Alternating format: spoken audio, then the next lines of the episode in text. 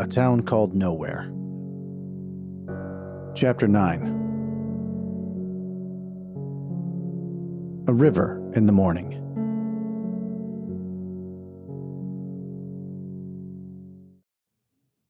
Sheriff John Dance hadn't slept much. When the night started off, they didn't have any customers. So he sat outside on the porch waiting for the heat to die down. About 11, he took a quick turn around the town. There were a few drunks, but everything was quiet enough. Those goddamn cowboys from Burdock's place weren't in town, so nobody was expecting trouble. He thought it was safe to go to bed, so he kicked the dust over to the Cavalier, Grantham's third finest rooming house, and had just about closed his eyes when Speedy Pete had come a hammering on his door. Pete was out of breath, and that was a bad sign.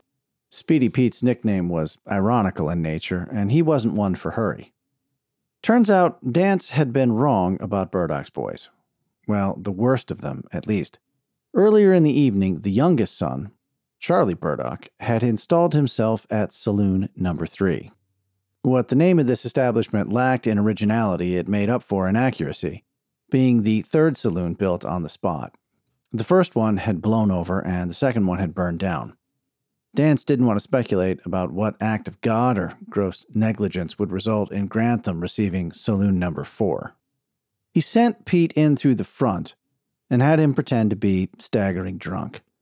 Pete was all but worthless in a fight, what with speed being of the essence and smarts of a bonus. But Pete did have the virtue of being so non threatening that he was liked by everybody. He was sort of the mascot of Grantham, which did come in handy. Dance slid in through the back and found the place empty, but for Charlie, Pete, a dead man on the floor, and Oscar, bartender and the unlucky owner of saloons 1 through 3. Old Oscar's eyes went wide when he saw Dance, and he almost gave the entire play away. Charlie didn't notice. He was loaded to the gills and regaling Pete with the story of how the dead man got that way. Spit flew from Charlie's mouth as he said, And Pete Hand to God, he went for his pistol, and well, I had to shoot him. You wouldn't arrest a man for defending himself. No, sir, said Pete, nice and slow. That sure enough ain't no crime I know of. Charlie slammed his hand on the counter and turned to Oscar Brace behind the bar. See, Oscar, I told you so. I told you was self defense. Even the law says so, Charlie said, putting a swerve on the word says. It was a convincing performance. Hell, even Dance wanted to believe him. Except for one problem. The poor bastard on the floor wasn't heeled. No evidence of a gun whatsoever. In fact, from what Dance could see, the rough looking Pollock on the floor had a surprised look on his face. Hell of a way to go. Dance hoped he'd live long enough to see saloon number five at least. He eased his pistol out of his holster and carefully pointed it at the back of Charlie Burdock's head. He put his thumb on the hammer, but didn't cock it, wary of the click. Dance stepped forward as quietly as he could. Part of him hoped Charlie Burdock would spin and try for his gun. He wouldn't feel bad about putting this man down. Hell, he wondered if he shouldn't just let fly now. He'd done worse to better for less. But the damnable thing was, Dance liked Charlie. Hell, everybody did. Even if he weren't no damn good. Another step. Charlie poured Pete a drink from his own bottle. Maybe he didn't shoot Charlie in the back of the head because he knew that Pete would be flat rattled and never trust him again and poor Oscar would be cleaning blood and brains off the bottles behind the bar, but it certainly wouldn't be the first bullet hole in that mirror. Another step. Speedy Pete threw his drink back and looked to Dance as he brought his head down. Dance shook his head. Not yet. It'd be better for the sheriff's office in general to have it done with here. That was sure. Take Charlie in, and he was going to have to hold him until the marshal came to fetch him. Three days at least, maybe a week. And Nathan Braddock would come a looking for his boy. And he had 30 some odd hands at the Bar D and the money to hire more, most of whom felt a special attachment to Charlie. He took another step, this one over the dead man's leg. Pete was slapping Charlie on the shoulder, and they were both laughing by now. Oscar found a reason to head to the other end of the bar. All in all, it might be better for Charlie if Dance had gunned him down. Likeable though he may be, it was hard for Dance to see how there could be a happy ending for him. He's a poor citizen, and he'd make an even worse outlaw. Dance knew something about both. All Charlie's good for is spending money and making trouble for his father. And everybody knows it, including Charlie. But the thing of it is, he's a good time, Charlie. Everybody likes him, including Dance. So Dance took one final step and brought the butt of the pistol down on Charlie's head. Charlie slumped over the bar, then slid onto the floor. Sheriff Dance said, you're under arrest. He looked down at Charlie and thought he didn't look like a peaceful sleeper.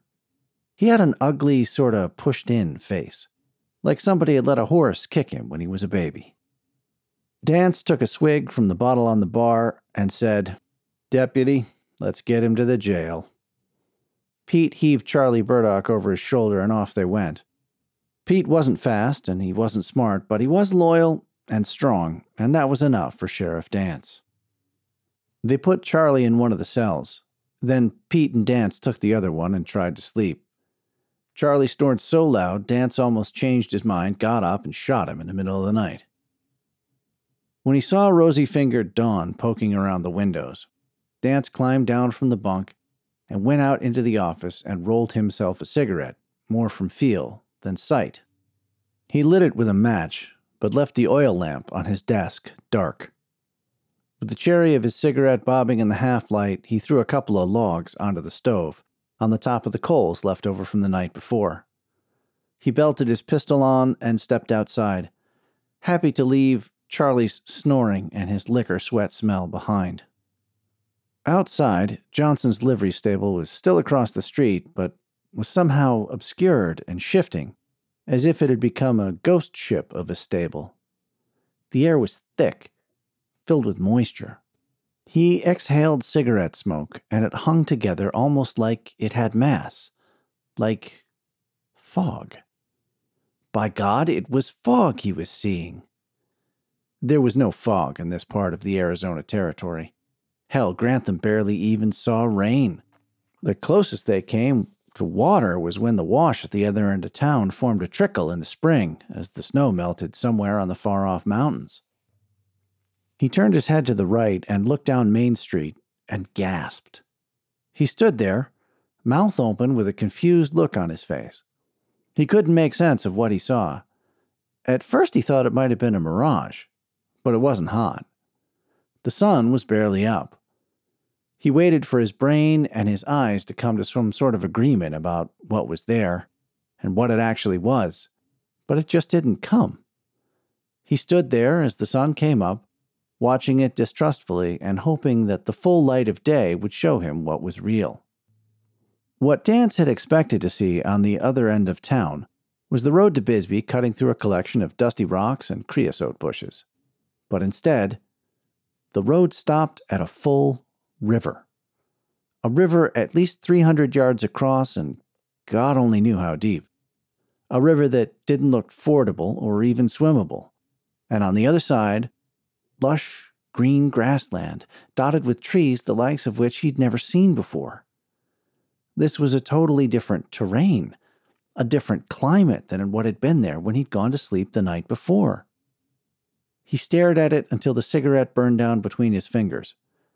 With a curse, he threw the wad of burning paper and tobacco into the street. Speedy Pete stumbled out onto the porch, yawning, and settled in on the rail next to Dance. He turned his head to see what the sheriff was looking at, and his jaw dropped open too. Sheriff Dance asked, Pete, did you order a river from the Sears and Roebuck? Without closing his mouth, Pete said, no. Dance said, Well, come on. Let's go take a look. But, Sheriff, what about our prisoner? Well, he can't come, Pete. He's under arrest. I mean, said Pete as he leaned in and narrowed his eyes, you think maybe this might be a Braddock trick so's they can bust his boy out of jail? Dance looked from Bill to the river and back again. A smile broke across his weathered face. He said, Well, Pete, if that's a trick, then they got me. And he laughed all the way to pick up his rifle.